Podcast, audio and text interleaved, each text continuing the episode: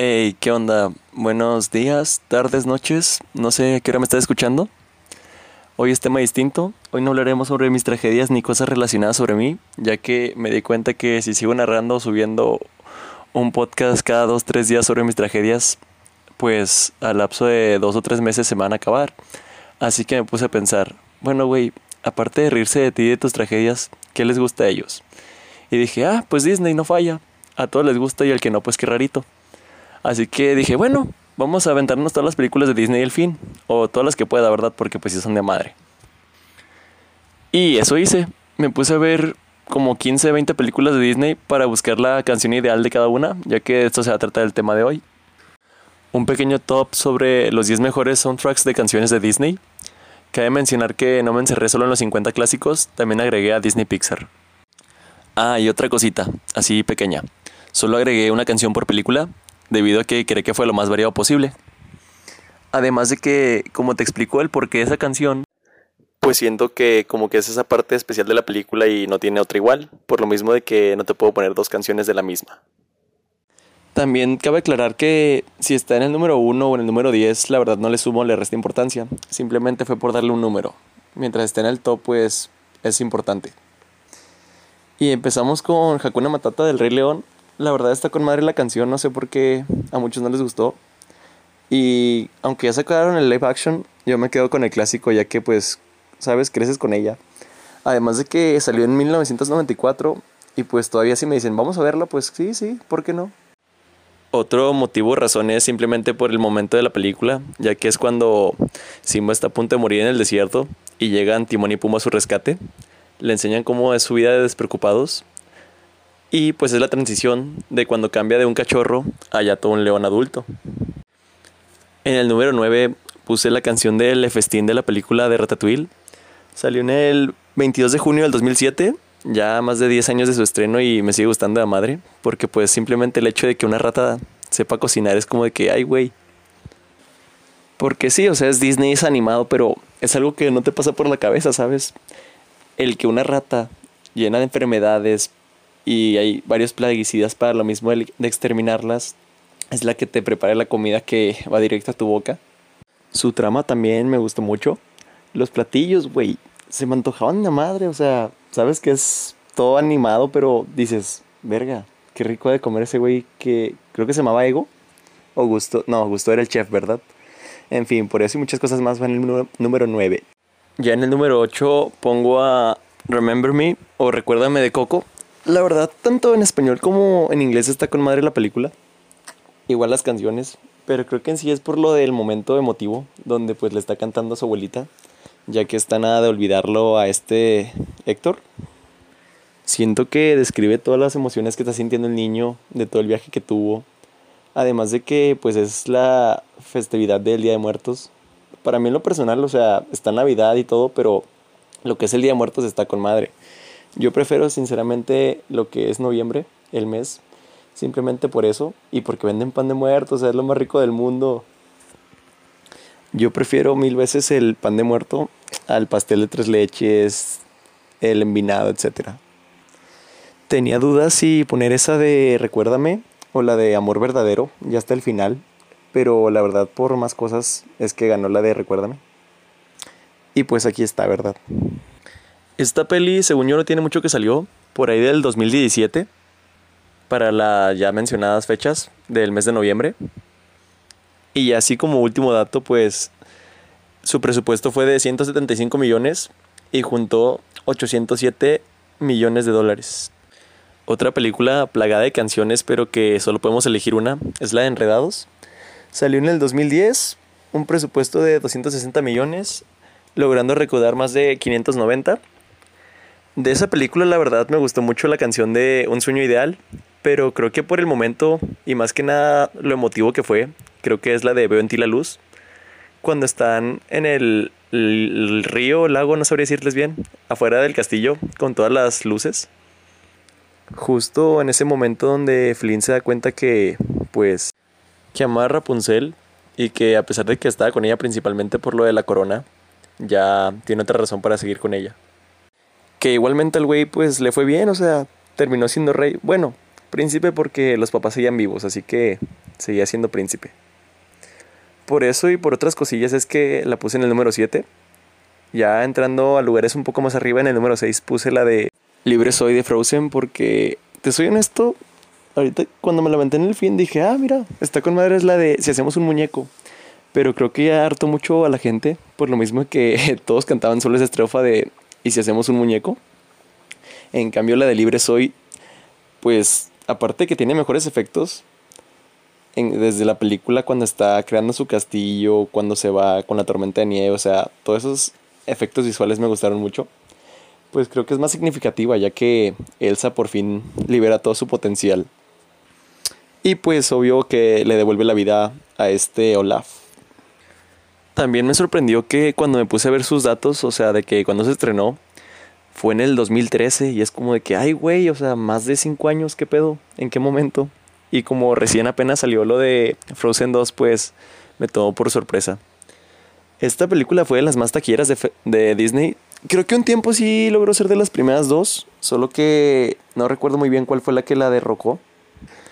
Con un salario de 150 millones para presupuesto, pues lograron recaudar más del billón. Ya en el lugar 5 puse la que para mí es la mejor princesa de Disney, solo que el soundtrack no le ayuda mucho un mundo ideal de Aladdin, ya que pues ya ves que el príncipe Ali Ababua pues era un mendigo, solo que consiguió la lámpara, sacó dinero de un genio, se puso cartera, se puso carita, se puso todo y así fue a conquistarla. Y pues como era de esperarse, lo mandó a la verga. Solo que ya mostrando su lado más sensible, más humano, con la alfombra mágica la lleva a pasear y creo que es el momento donde le va dando una oportunidad, además de que el paisaje que se ve en toda la en todo el trayecto de la alfombra. Es muy bonito. También este ya tiene live action, pero te soy honesto, me quedo con el clásico. No me gustó el live action. Y fíjate que no me lo esperaba porque, o sea, es Will Smith y ese güey me cae bien en todas sus películas, sean buenas o malas. Pero no sé, le faltó algo a esa película en comparación de la de 1992. Eh, Nada que ver. Ya pisando fuerte, tenemos en el cuarto lugar la canción de Hombres de Acción de la película Mulan. Más que nada no te la pongo en los primeros lugares por lo mismo de que te digo que no resta suma, importancia a dónde la ponga. Pero simplemente como que tenía la espinita de dejarla en los primeros cinco lugares. La verdad es muy buena película porque para empezar Mulan es una princesa chingona.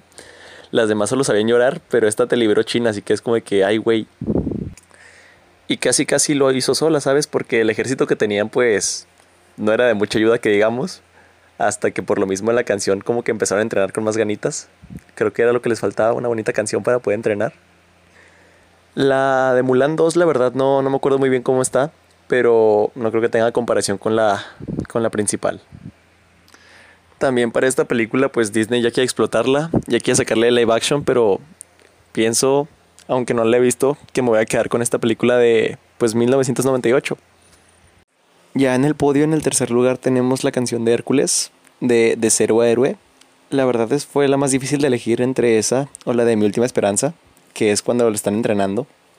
Pero por lo mismo de que es el entrenamiento, al comienzo de la canción de, de Cero Héroe, en el cual te explican cómo fue todo, todo el proceso de cómo fue que se logró ser un dios, dije, bueno, pues creo que Simplemente por gustos no voy a sacar un empate, así que vamos a hacerlo por motivos, pros y contras. Y ya, como resultado salió eso de, de cero héroe. Creo que Hércules ya tiene rato que salió, si no es que del, del 1997. No sé si fue antes o después de las que ya mencioné, pero si es de los clásicos. Ya en segundo lugar tenemos la canción de En Marcha Estoy de Tierra de Osos. La verdad me gustó mucho la película y siento que las sagas que tuvo fue más que suficiente. O sea, no hubo relleno, no forzaron personajes, terminó justo en el momento que tenía que acabar. O sea, todo muy cool. No hubo más, no hubo menos, no le puedo exigir más esas películas. Me gustaron mucho. Y te digo, o sea, la canción que más me gustó fue esa, cuando Cody y Kenai van camino al Salto de Salmón a buscar las luces que tocan el cielo. No me acuerdo muy bien por qué era. Ah, creo que era por lo mismo de que solo así podía convertirse en hombre de nuevo, ¿no? algo por el estilo. Total, me gusta mucho por lo mismo que en el viaje se va encariñando de él, de que pues él siempre fue el hermano menor y ahora tuvo como que un hermanito. Saber qué se sentía ser ese, ese hermano mayor.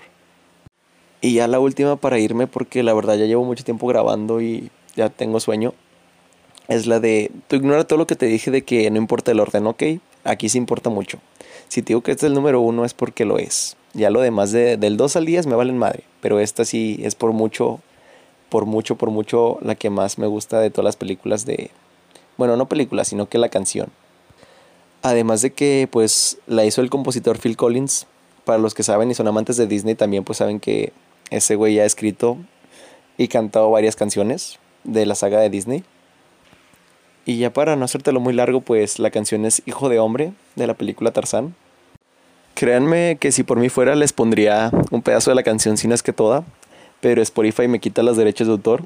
O sea, no estoy monetizando nada porque pues qué pendejo querer monetizar esta, a estas alturas, ¿verdad? Pero pues me lo quita, me baja el video, así que no puedo.